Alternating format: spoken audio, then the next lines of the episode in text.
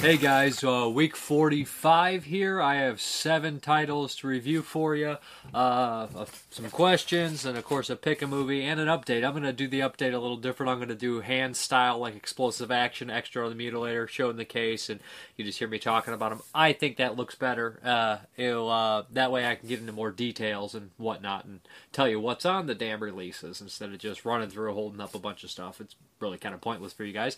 But let me hop right into this. Uh, the first one I will be reviewing is from Synapse Films. This is Path of Blood. Yeah, this looked fairly interesting. I hadn't heard much about it. It's by an animator named Eric Power, the director.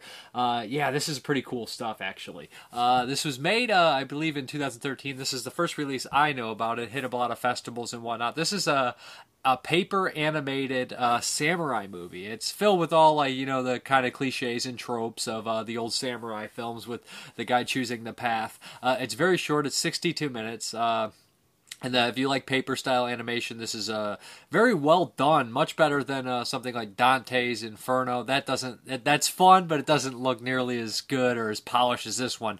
The animation here is actually very clever as well. How he did it with the with the green uh, paper background, like a green screen, and added in the uh, other animation paper things he made.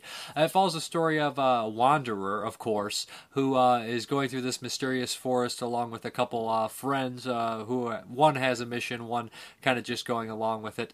Um, and uh, they run into this. This uh, forest is uh, riddled with uh, gangs and uh, all sorts of uh, bad guys and supposedly these weird shadow ninjas that uh, disappeared for years ago, and they have this great elaborate backstory, which is pretty damn cool. Uh, of course, there's other people wandering through the forest, and uh, they're getting uh, picked off by the ninjas. Of course, the ninjas are there, and this wanderer is pretty much a uh, badass. His whole crew is a badass, and they go through all these uh, different like levels of uh, bad guys. Uh, there's a great scene on a bridge.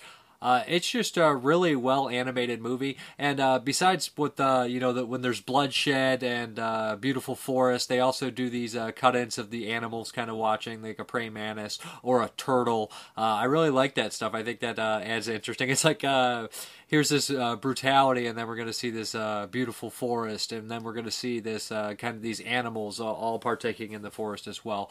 Uh, it's it's well done in that aspect. Uh, it's an entertaining movie. Like I said, it never wears out its welcome. It's very fast-paced. The music's well done. The uh, the voice acting's well done. Actually, in Japanese, which is really cool that they did that.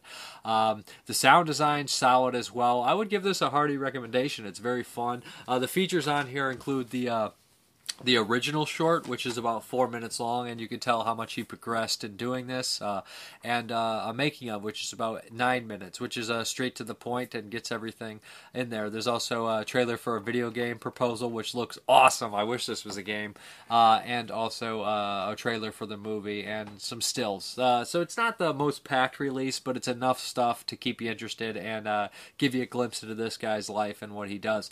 I really, really liked the movie. I thought it was really interesting. And uh, animated and uh, animated very well, and I, I was very impressed with it. I would really want to check out the guy's other work.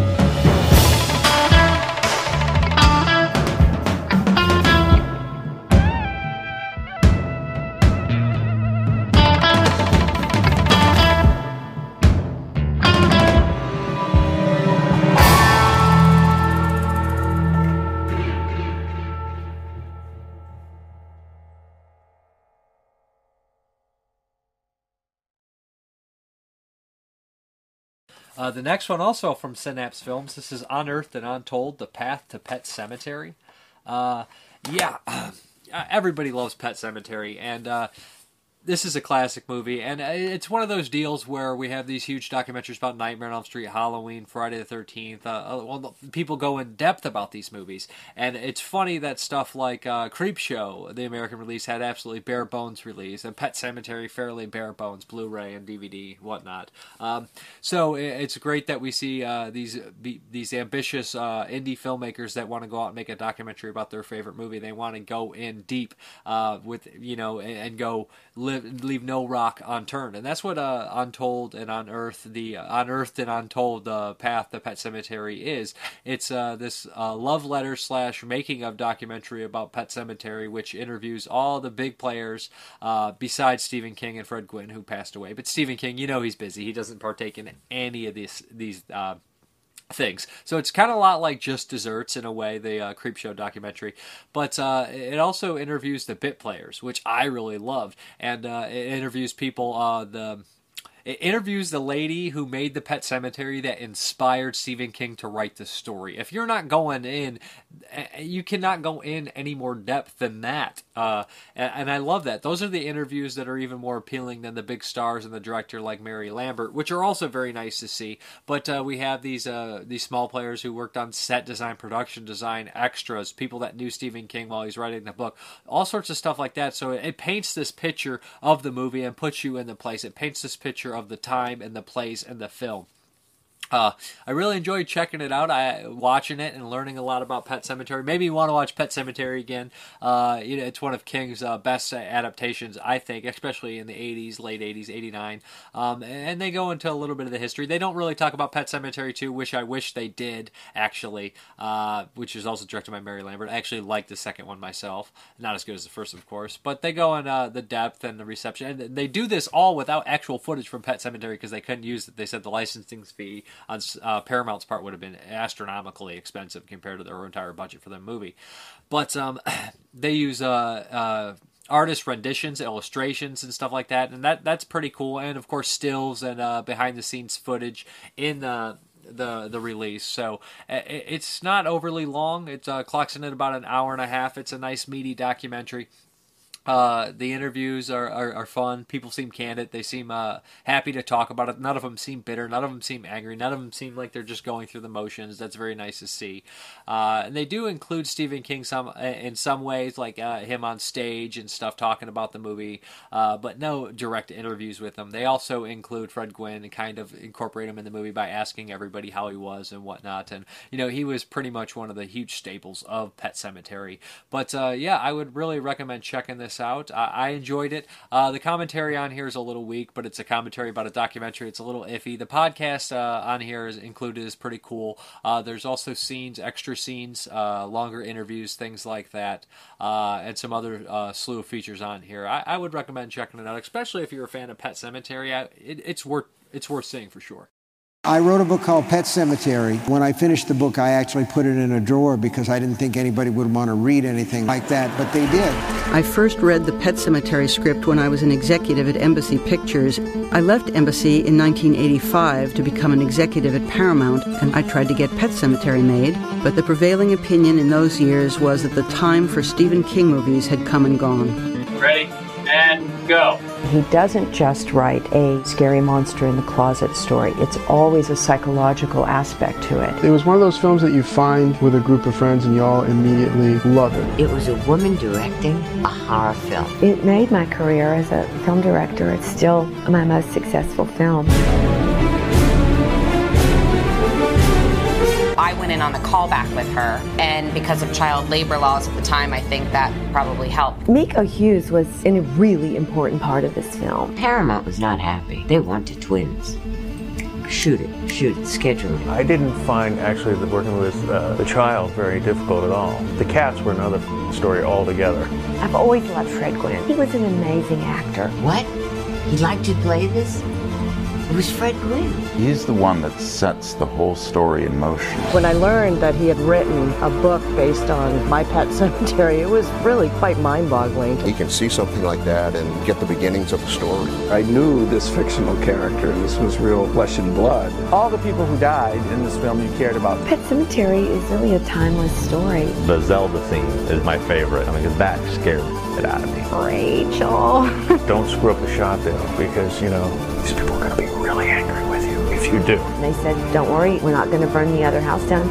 They assured me that nothing would go wrong. Dale actually got a second-degree burn. It felt like the fire was right in my face. He lunges me, he bites it, pulls it off. Fred's going, oh, and Nico freaked out. I really wanted to pull it off. It was very claustrophobic. I think I enjoy watching Pet Cemetery the most. It's the easiest to disconnect myself from it. It took another year or so before I was able to watch it from the beginning to the end. You have got to go to Midtown to see Pet Cemetery. She said there was a whole crowd of kids that went, jump, bitch! It's such a specific moment in time that I hardly remember, and yet it seems to have affected a generation of people that it's just amazing to me that it could be so powerful. Well, at least something could come of it. This place. Couldn't plant none of the corpses here anyway, I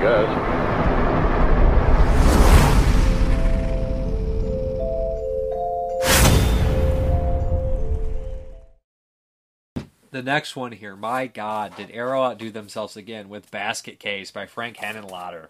Yeah.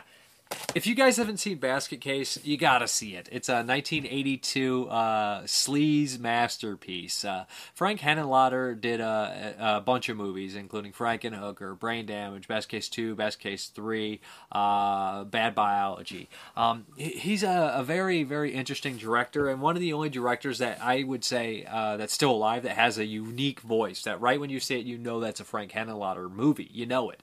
Um, and uh, basically, in the interviews and everything, Henenlotter said this was his, uh, uh, you know, this is what he made after growing up on forty-second Street, and it shows. Basket Case follows the story of uh, Siamese twins who were separated by doctors against their will, but uh, there's a there's a catch to it. Uh, Dwayne uh, Bradley is the fairly normal-looking brother, and Belial is his twisted, gross little brother that he keeps in a basket.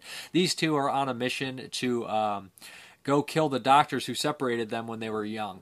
Uh, and that's pretty much the plot of Basket Case. Uh, the backdrop or the setting is sleazy, gritty eighties New York City, uh, filled with zany, weird characters that feel like they pop out of a Paul Bartel movie. Uh, the only movie I can, you know, um, Henenlotter feels like he would be comparable to only Paul Bartel is the only other director I can compare him to, really, uh, where he has a lot of zany, weird characters. But uh, Henenlotter pushes the boundaries when it comes to gore. He he likes the the. the nasty gore and blood and splutter, uh, sp- splatter in, in a comedic way. But also, Henenlotter uses these old techniques like stop motion and things like that in his movies, which kind of shows his love for film in general. And I really enjoy seeing that. Uh, Basket Case, to me, is one of my favorite horror movies. I've always enjoyed it. I've always uh, we forget to bring it up when we when people talk about small creature movies, but it's it's got to be one of the best, hands down, top three. But uh, I just love the storyline. I love Belial. He looks very unique. He's a very unique monster. And um, unlike any other. And uh, there, there's parts where you laugh out loud. Uh, this, it's super sleazy and super gritty. It's never looked better. I can't believe this looks this good. This is from the sixteen millimeter print uh, that they took. And, and this was blown up to thirty-five millimeter at, at one point, I think. And Uh, Uh, the the other Blu-ray from Something Weird looked good, but not nearly as good as this. This movie is in full screen. I think it was shot in full screen, so that's what you get, similar to Night of the Living Dead. Uh, but yeah, it, it looks phenomenal. It sounds phenomenal. Uh, I always uh, really enjoyed the performances in here by Dwayne. Uh, the the more I mean, I the more I see it, the more I enjoy the performance. I love Belial's character. Uh, and uh, at one point you feel sorry for Belial, but towards the end of the movie, it just pushes that point where you're like, oh my God, when it goes to there, you just the, like, I love all the side characters in here are hilarious and they work really well. Uh, just a very unique world that only Frank Henenlotter could create. As for the features, I have to look at the back because this is the most stacked release I think Arrow's ever done. One of them for sure. There's two commentaries, one new, one old. Uh, there's interviews with a bunch of people. Uh, they made this uh, special short for the movie, uh, Basket Case three and a half, which includes Dwayne, uh, which... Uh, the actor who played uh, Dwayne. It's really funny. It's really great. It includes the short film Slash of the Knife that was made before. Uh, this one is hilarious. It's a thirty-minute movie about the kind of like teen scare movies or like the marijuana scare movies, but it's about circumcision. It is one of the funniest things. Laugh a second movie. I loved it. It has great gags, uh, visual gags, and just lots and lots of fun stuff. Uh, Henenlotter's in it, a bunch of familiar faces. It's black and white. It's great. It's hilarious. It's worth watching just for this whole It's worth buying just for this if you haven't seen that. Uh, it includes a bunch of uh, footage from like uh, at uh, the screening of a Basket Case, uh, and it also includes the hour uh, and some change uh, documentary that was included on the Second Sight uh, triple feature Blu-ray, which I think is great because I don't have that set, and uh, seeing that feature really uh, you know saved me from from. Uh, some money from buying that set to see that feature. So yeah, it, it ports over everything from the old release, even some of the stuff from the U K release. It's uh, the quintessential Basket Case. Everybody needs it. If you like Frank Henenlotter, if you like Basket Case, if you like sleaze, if you like New York City sleaze, uh, with that grimy, nasty feeling like the New York Ripper or, or Street Trash or uh, stuff like that, or uh, Maniac, you gotta you gotta get Basket Case. It's a one of a kind movie. It's a, this this release is is top notch. Uh, Love the release, love the movie. Uh, good job, Arrow. Great job, actually.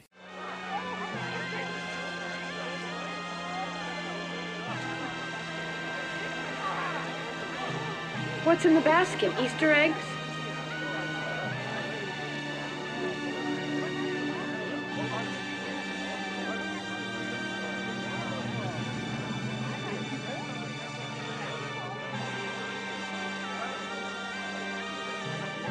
The, the, the skin is very brutal, and between the two of them, we made that work. And, uh, you know, when you can't afford effects, you throw around gore, you throw around blood. Uh, okay, I, I used to think, after a while, it was simply, if somebody lets us film in their house and doesn't hate us afterwards, we got off okay. Yeah. The only pictures the media had of me was after I fell out of the window, I had bandages on my face.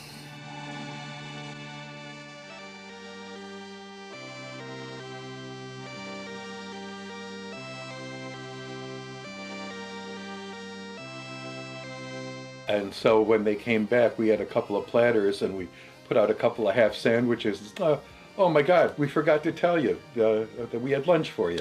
We had, we didn't have lunch for you. And they'd run about an hour and they would have a magnetic soundtrack.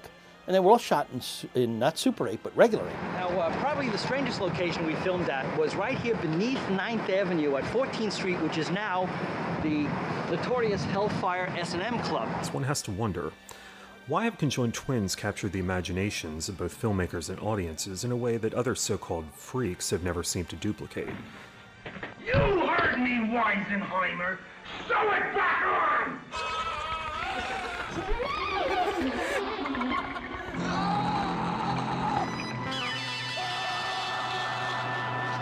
Basket Case.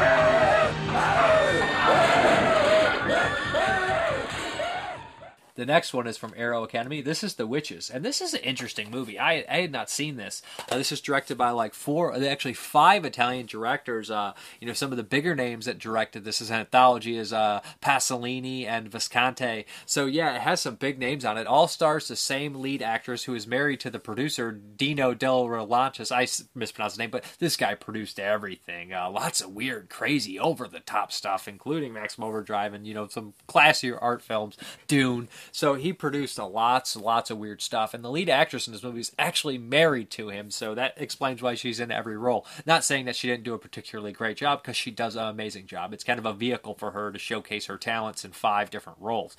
All right, this anthology, like I said, they're all different directors. They're all very different. None of them are alike at all. The first one follows this kind of high-class Hollywood party where all these uh, gossip and uh, stuff is going on. This one, it's interesting. I think it's uh, it's kind of cool to show, you know, a glimpse into the Hollywood, uh, or not, maybe it's not even Hollywood, but being a celebrity in Italy and whatnot. The next one is, is kind of a throwaway. It's a joke about a woman who picks up a guy who's injured and says, I'll take him to the hospital just because she's in a rush and wants to get somewhere. That's the punchline. It's very short. Uh, the one of the longer ones in here is by Pasolini, which is strange because the only Pasolini movie I've seen is Salo. So uh, when that name comes up, you're like, oh no, what's this going to be? And this one is a slapstick love letter to like the kind of silent air uh, comedy actors. And th- this is interesting stuff. It's it's kind of it, it's really funny. Uh, and the lead actress in this does the whole role completely silent. And point she points to a, a picture of uh, Charlie Chaplin, and you get it there. So it, it's paying this homage. And and the two uh, is about a father and son who. who lose their wife and they need to find a new mother and wife. So they, they look around and they end up picking this uh, this mute woman, and of course they make her do this really idiotic thing to try to make more money for themselves, a get-rich-fast scheme. And uh, it ends in tragedy. It's a very bizarre short. It's long, it's goofy, it's visually, it's funny. Everybody looks re- silly. Uh, the set design's great in it. it. It's a really interesting short. I, I really like that one uh, once you think about it a little bit longer. And then there are two more in here. One is very odd about a, a woman who's a uh, superstition in here. It's the most witchcraft one. Uh, uh, Tim Lucas is, does the commentary on here, and he mentions that this is the only one that involves any sort of witchcraft. It involves a voodoo doll and uh, a woman saying this person put a curse on me or did something to me, and uh, her father yells at her, and she says, I'll never tell. And then she tells anyways, and it ends all this tragedy. It's kind of funny, kind of uh, very short, very weird. Uh, and the last one is uh, one of the most bizarre, one of the most unique. It actually has Clint Eastwood. And when I was watching the credits and it said with Clint Eastwood, I was like, that's got to be a joke because they may, they have to do the Western thing. But no, this is a completely different role for Clint Eastwood, too. Very interesting role. He plays this kind of uh, tired, you know, lethargic husband to uh, our lead. And she is bored with her life, and she keeps kind of, uh, you know, thinking about other things. That, uh, what am I thinking? Um, daydreaming into like... Uh, possible scenarios where she's really mean to him, or you know he's romantic and all these things, and and Clint Eastwood sitting there trying not to fall asleep, and uh she's just getting having these visions of violence, or these uh old visions of like romance romance it, it's it's very weird and a very bizarre role for Clint Eastwood, and uh, it, it's very unique. It gets very big at the end. I think it's pretty cool, interesting stuff. Uh lots of uh you know weird uh sets in this one for sure, and uh interesting uh set designs, what they did with it and how it, it switches back and forth. And again, a good performance from the lead. uh Clint Eastwood's also interesting, uh and it is an Italian, so it's very strange uh to see Clint not speak English, but you can watch the English version where Clint speaks uh in his regular ver- I, I did watch his parts in English to uh to notice it, and there are some di- uh changes here and there. There's a shorter English version on here uh as well, and there's an interview with, uh, I mean, a commentary with uh, Tim Lucas. Uh, is it Tim Lucas? Yeah, Tim Lucas. And he's always super um, informative and uh, fills you in on some of the gaps and who the bit players are and what they went on to do, and uh, where they're born, where they died, and everything in between. But uh, a nice release for a fairly interesting anthology that I had not heard anything about beforehand.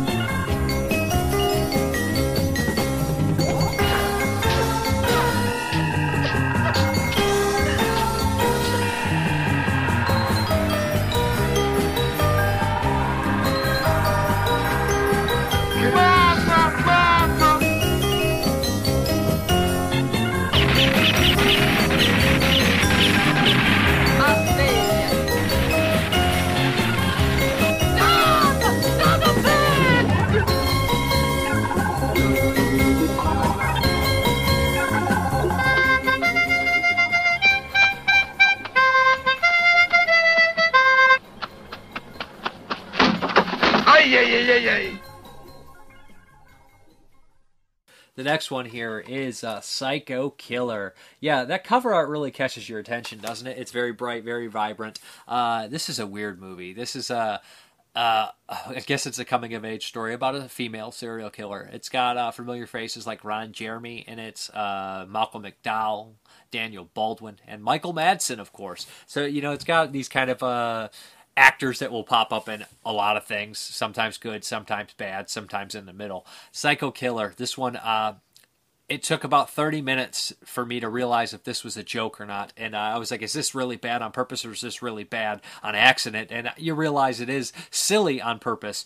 But uh, it's all done in narration. And uh, I don't want to sound uh, harsh, but this would have needed a really commanding performance. And I don't think that the lead, along with the dialogue, does it well. It could be the dialogue, could be the, the narration.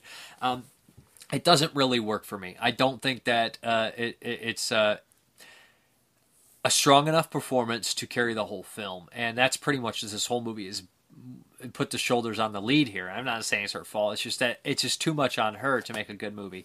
Uh, we have this uh, girl who realizes uh, early in a college class that, uh, you know, her sexuality is directly linked with uh, violence. And she goes on a kill crazy rampage to kill kind of scummy men, including Ron Jeremy and Malcolm McDowell. And for no reason, Daniel Baldwin in a tiny cameo that doesn't make any sense, but who cares? Uh, uh, Ron Jeremy's kind of funny in it. Um, like I said, the lead is a little iffy. Almost all of it is in narration, and uh, maybe that possibly is due to some bad uh, bad audio, because I had trouble hearing some of the dialogue over the music. Uh, a lot of it might have been A D R'd, and the narration just sounds really painful to me. It just seems forced. I, I didn't particularly like the movie. Um, But I think it is kind of like something like maybe American Psycho two, where it's so tongue-in-the-cheek and campy. Uh, it's very campy that... Uh, Maybe hokey is the word for it, because I don't think it's, you know, and, and maybe purposely campy um, and hokey and whatnot, that uh, it just made it just really too awkward for me. Some people might really like this kind of thing, you know. I know that a lot of people like that stuff. This this one isn't for me. There's no real features on the disc, but uh, check out the trailer if it interests you. Uh, there is some blood splatter here and there, but it's not overly uh, gory or anything like that. And there is some beautiful lighting and colors, but that's about as far as, uh, you know, I can say what I liked about it. The only thing I'm interested in is your ability to recognize the unique positions that we humans find ourselves in. And this whole notion that we're supposed to be civilized. Do you have any books on contemporary serial killers? I can teach you. You can learn from me. You killed seventeen people. So make the maintenance, take the thing, I'm out of the down. When you see my face like you don't. Turn around and walk away. Holy shit! What are you doing? That's not funny. I'm gonna get an A in your class.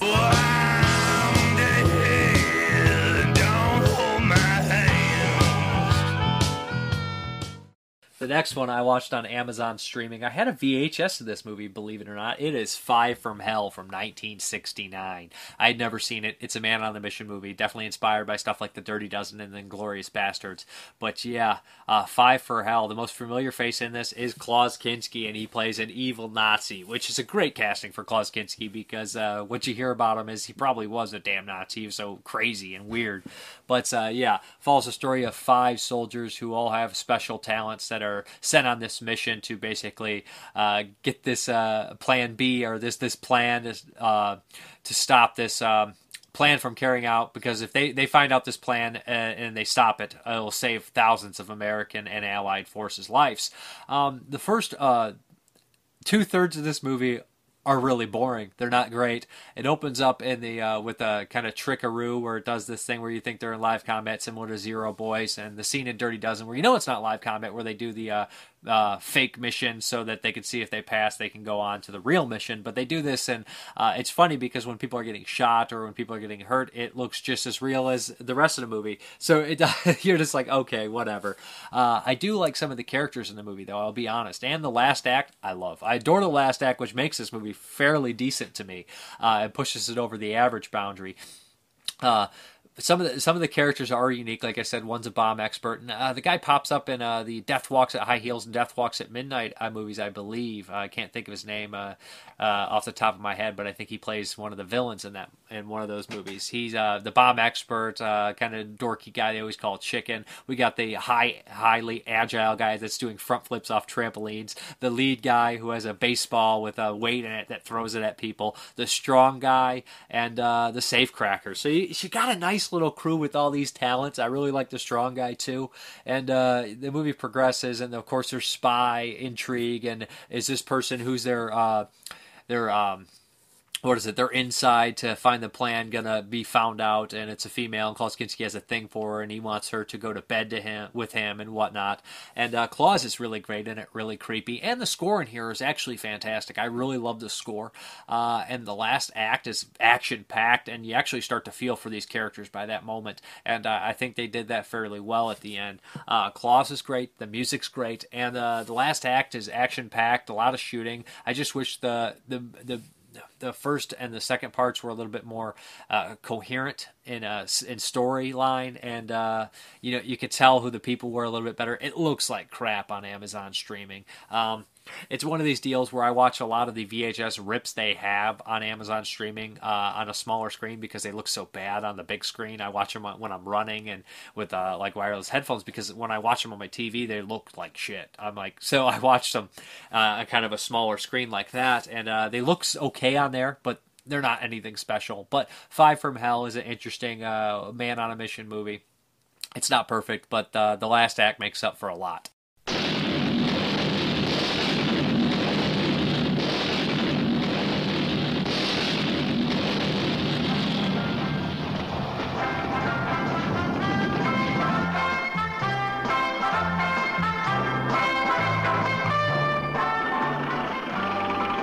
Per mettere assieme cinque uomini fu necessario allenare un'intera brigata.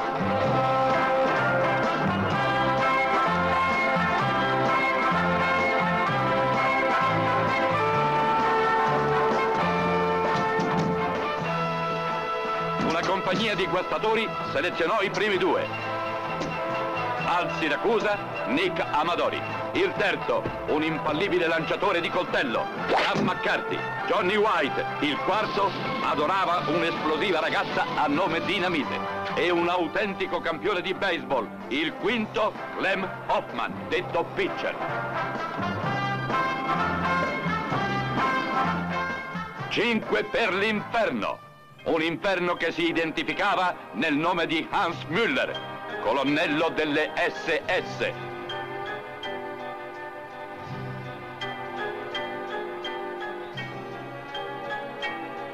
Helga Ritter, un'ausiliaria tedesca, aveva accettato per denaro un gioco molto pericoloso. Adesso Hans Müller fa di me quello che vuoi. Certo, Fräulein.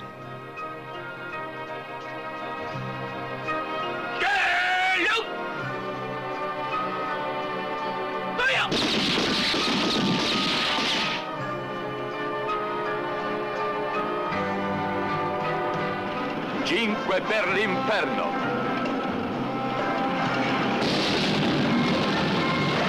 Ma che culo!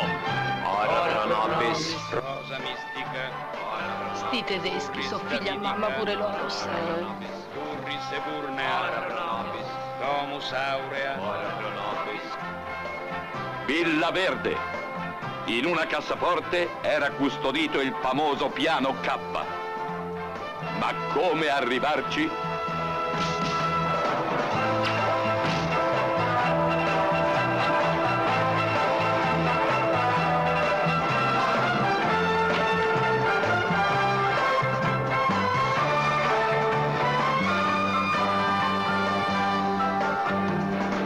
Ehi, Claudi!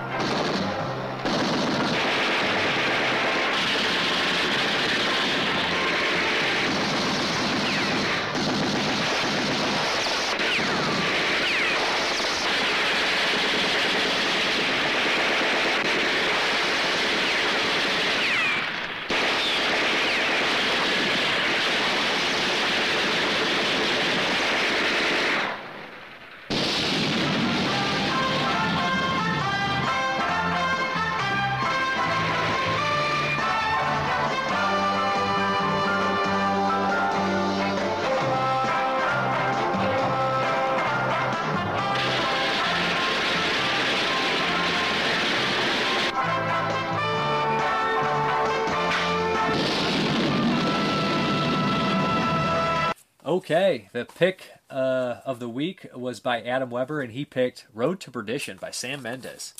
Believe it or not, I never saw it. There's a lot of movies like that that I never watched.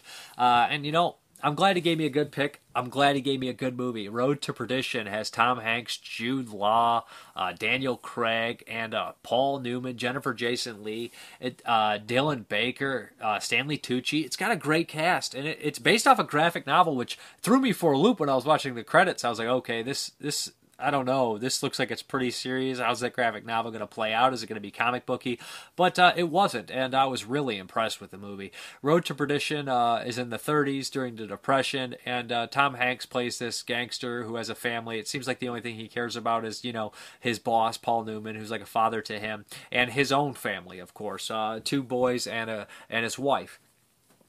Tom Hanks. Um, One of his kids sneaks along for a ride and uh, secretly and sees Tom Hanks and Daniel Craig, who's Paul Newman's son, who's a psychopath, crazy person, uh, kill some people. This creates this turmoil between Daniel Craig and Tom Hanks, and Daniel Craig decides to do something under his father's nose, which creates this uh, horrible uh, set of circumstances and tragedy uh, tra- uh, tragedy that uh, sets Tom Hanks in motion where he just can't rest, and he needs to get some old-school revenge. Um, Tom Hanks in this movie is tremendous. He plays uh, very, very cold in some ways, but very warm, and uh, feels re- like warm towards his family, but also cold and uh, distant at times, but very cold and uh, bad. He's he's a bad guy, but you like him. They they do these things where they make him real. Uh, Paul Newman's always great. Uh, I haven't seen that many Paul Newman movies, to be honest, so he's always great when I see him. Uh, and this one, he actually is is is, is really good in it. Uh, Daniel Craig is a sleazy piece of crap, but uh, Jude Law is a highlight in this one. Jude Law plays this a photographer they hire to. Uh, he's a photographer assassin who's who likes to take the pictures of the bodies after he kills them, and uh, they uglied up Jude Law uh, so so much here. Yellow teeth, balding head, and his whole posture, the way he walks, and everything. He does he does a really good job. He is gross, boy. He is gross. Uh, but yeah. Um, There's some really good action scenes in here when they happen, but uh, there's some really great suspense moments. Uh, my favorite moment in the movie is when you know something's up, and uh, I don't want to spoil too much, but uh, Tom Hanks is supposed to deliver this note. He doesn't know what's on the note. He thinks it's just a typical, you know, uh, you're back on money, and he delivers to this guy, and this note says something different, and I don't want to spoil what happens, but the acting by all three of the people involved in that scene is tremendous. It's a very intense moment, uh, and it's just an all-around great scene, probably the best scene in the movie.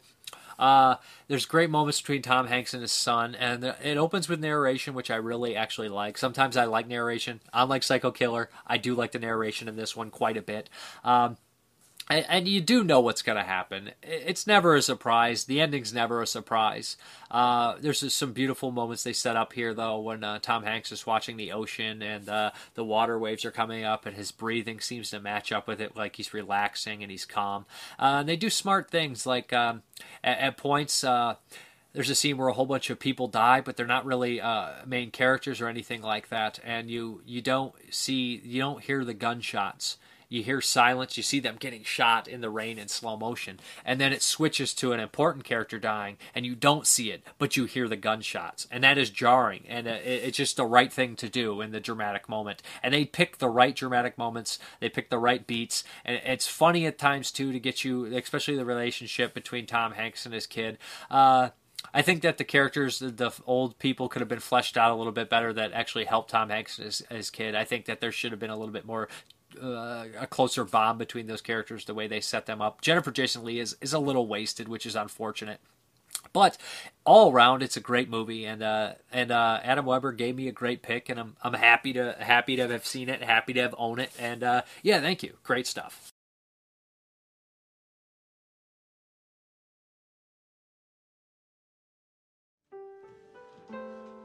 Peter, I can't come to your concert tonight. I'm working. Working at what?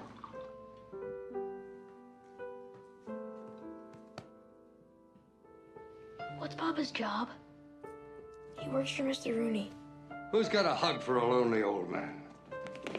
Papa didn't have a father, so Mister Rooney looked after him. You rule this town as God rules the earth. I love Mister Rooney. We had nothing. He gave us a home, a life. Oh.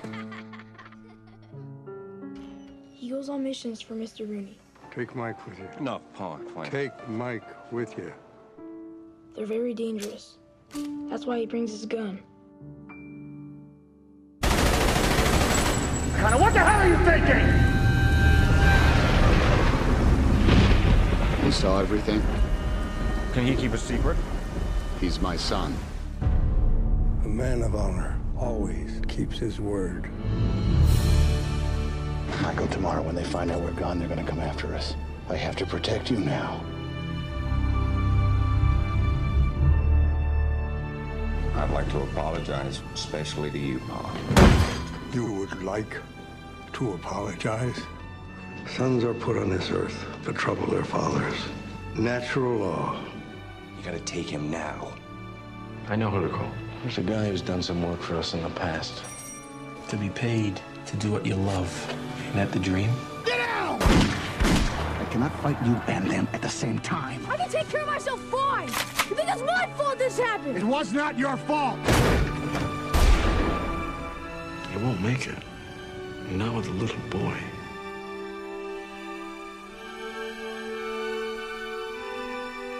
What are you gonna do?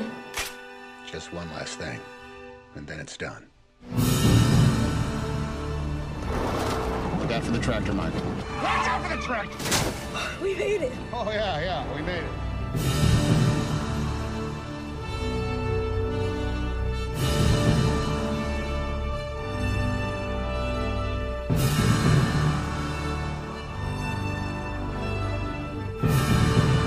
This is the life we chose, the life we lead. And there is only one guarantee. None of us will see heaven. Michael could.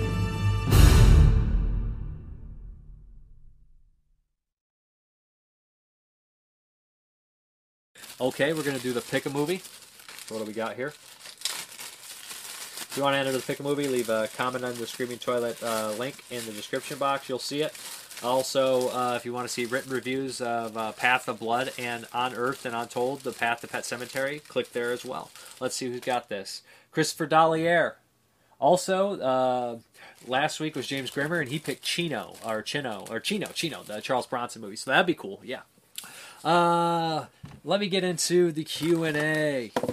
Move these bad boys. Okay. Tempo Tapas, a question for the Q and A. If you had to choose, would you prefer a movie to be a little too short or a little too long? I'd rather have a bit extra than not enough, but I'm guessing that I'm not. I'm in the minority. Uh, yeah, you are, I think, too, as well. I'd rather have it be too short. I'd rather want more than want less. Uh, when a movie makes me think and I'm like, man, I want to go back and watch more, uh, I don't like too much closure. As a kid, I wanted closure. As an adult, I don't need it. You never get closure in life. Why should you in movies? I mean, sometimes you want that in a movie, though, because you're in a fantasy world. Sometimes you do, sometimes you don't. I don't need it. I thought Baby Driver ended, like, ten minutes too late myself. I think I'm at ten minutes. It should have ended ten minutes earlier. Right when he gets out of the car, movie should have been over. John Wilhelm, whatever happened to Puppets Creatures from Slimy Little Bastards? Do you keep them in storage, or were they disposed after filming? If kept, you should probably let them out for a potential sequel. They need to breed, Dave. Uh, I actually have them. They're probably rotting. I almost got them out for you, but uh, I didn't want to dig them out. It was a lot more work than uh, I think in there to find them. But they're in boxes along with the uh, Halloween Spookies uh, little creatures as well. I'd prefer to do a Halloween Spookies sequel, but I don't know if that's possible. I mean, uh, for The Familiars, a uh, sequel to The Familiars. But, uh, yeah, maybe we'll have a Slimy Little Bastards remake. I'm just kidding. Better puppets. Ben Miller, uh, have you ever had one of those moments with a movie of any genre in which you didn't like it at first or weren't sure what to think about it, but it gets stuck in your head off and on again for months and then comes to the conclusion that it really was good? What comes... What movie comes to mind for you? I had this happen with Bring Me the Head of Alfredo Garcia. Rough but unforgettable film. I actually have one. I haven't seen it in years, but I remember seeing it at first, and I was like, I hate that movie. I hated it. I was like fourteen. And then years and years passed, and I remembered how prolific that ending was, to how profound, I should say, that ending was to me. And it's Don't Look Now by Nicholas Roeg. Ah, that movie always, that ending. Just I remember getting the chills. I remember feeling sick to my stomach. And I hated it because it was boring when I was fourteen, but that ending was so powerful, and I was like, that has to be a good movie. Any movie that can affect me like that has to be a good movie. So Don't Look Now is your answer. Christopher Dallier, favorite low-budget kung fu film. Does Legend of the Seven Golden Vampires count? I'm counting that one, the Shaw Brothers one. Shaw Brothers is probably not very low-budget, though, is it? Hmm. Kung fu. Low-budget kung fu. Ah, boy. Oh, boy. Oh, boy. Oh, boy. Best of the Best two is not low-budget. I don't know if I know that many. Raw Force. There we go. That's low-budget. Favorite George Romero film. Day of the Dead is my favorite movie ever, so therefore, by default, Day of the Dead.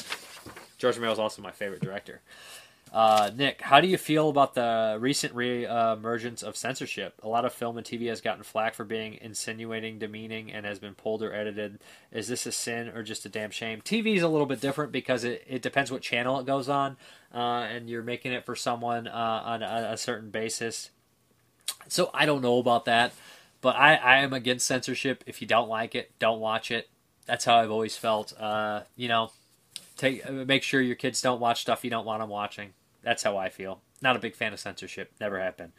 Has your co-host been in any films? Uh, if if not, do you think you can convince him to do so? He has been, actually. He was in Slimy Little Bastards. He was in uh, Halloween Spookies, which you can watch on YouTube for free. Uh, he's in both of those. He's in some of Dustin's movies. He's going to pop up in Benny and Steve as a creature in a suit. You won't recognize him, but he's in there. He uh, pops up in Basalt Zombies for a second as a concert victim. He pops up in, uh, geez, what else does he pop up in? Blackheart, White Hell. Uh, he's a victim in that one as well. Uh, so he pops up here and there in a bunch of, a couple of Dustin's movies and uh, all the ones I directed. Timothy Hayes. Dave, do you ever watch uh, music-related movies? Yeah, I, I like Shock Treatment quite a bit. Uh, I guess that, is that uh, music-related? Uh, yeah, yeah, music-related. It's a musical. And uh, uh, Phantom of Paradise, that one's more music-related, is I think what you're thinking about. Really like that one. Pink Floyd The Wall, like that one. I do I do watch them. I haven't seen them all, but uh, I, I like what I've seen for the most part. Not big on musicals, but I like the stuff like the rock operas. Uh, do you ever review any T V shows or animated cartoon series released to D V D and or Blu-ray? You must have some T V shows you really like that got a D V D release. Uh, not really, but I love Tales from the Crypt. I would have loved to review the Tales from the Crypt episode to episode, but that would take a very long time. I just don't know if I have time anymore. The music played at the start of your YouTube videos, what is it called and what's it from?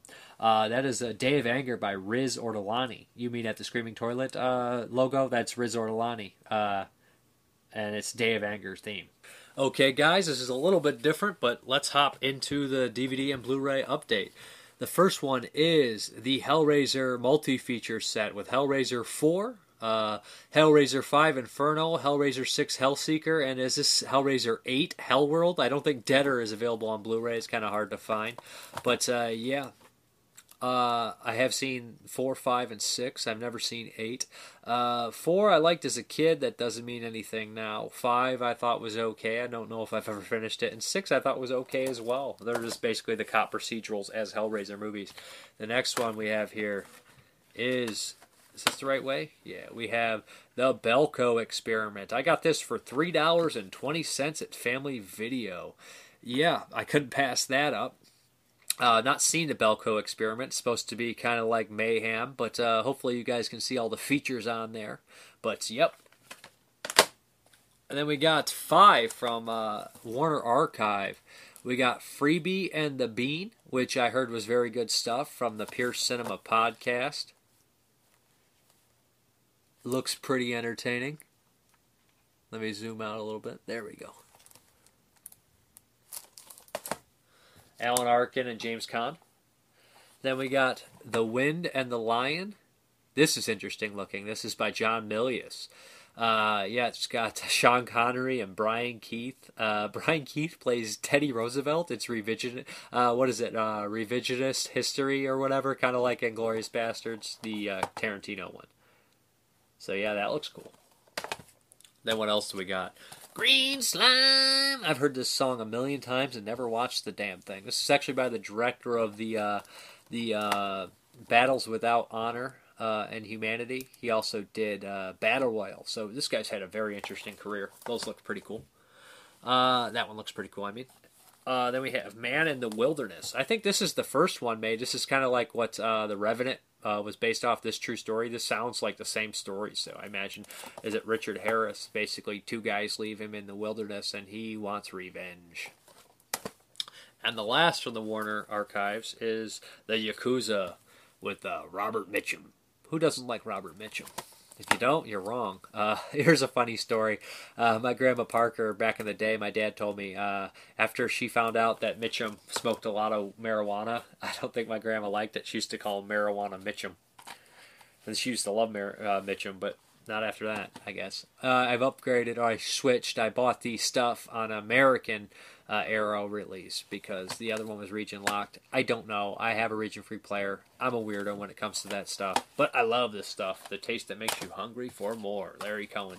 It's also a great release. Then I also got uh, Django Prepare a Coffin, uh, the American version, which I think the other one's region-free too. But I'm stupid because I want my numbers to match. That That's some real... fucking retentive. That's just stupid on my part, but that's the way I am. I picked up Casino, which is a great Martin Scorsese movie. Not as good as uh, Goodfellas, but I always liked it, and uh, it's it's worth the price of admission to watch uh, Joe Pesci punch uh, Don Rickles. I love Don Rickles, but it's just so funny. Uh, Fistful of Dynamite, aka Duck You Sucker, by uh, geez, Sergio Leone. This is a really great one. Rud Steiger, James Colburn. Uh, I really like this movie, and uh, you guys will recognize uh, frickin' David Warbeck in flashbacks. Uh, good stuff. And let me say this: um, Scarface. Uh, geez, uh, the guy who played Scarface, Al Pacino, stole his performance from Rud Steiger in that movie. Uh, we have this double feature here of House on the Edge of the Park, which I adore, and Last House on Massacre Street. I actually think I have both of these from Code Red. I know I have House. I, I think I do have both of them. But uh, I kind of like what they're doing with these. They have a third one coming out.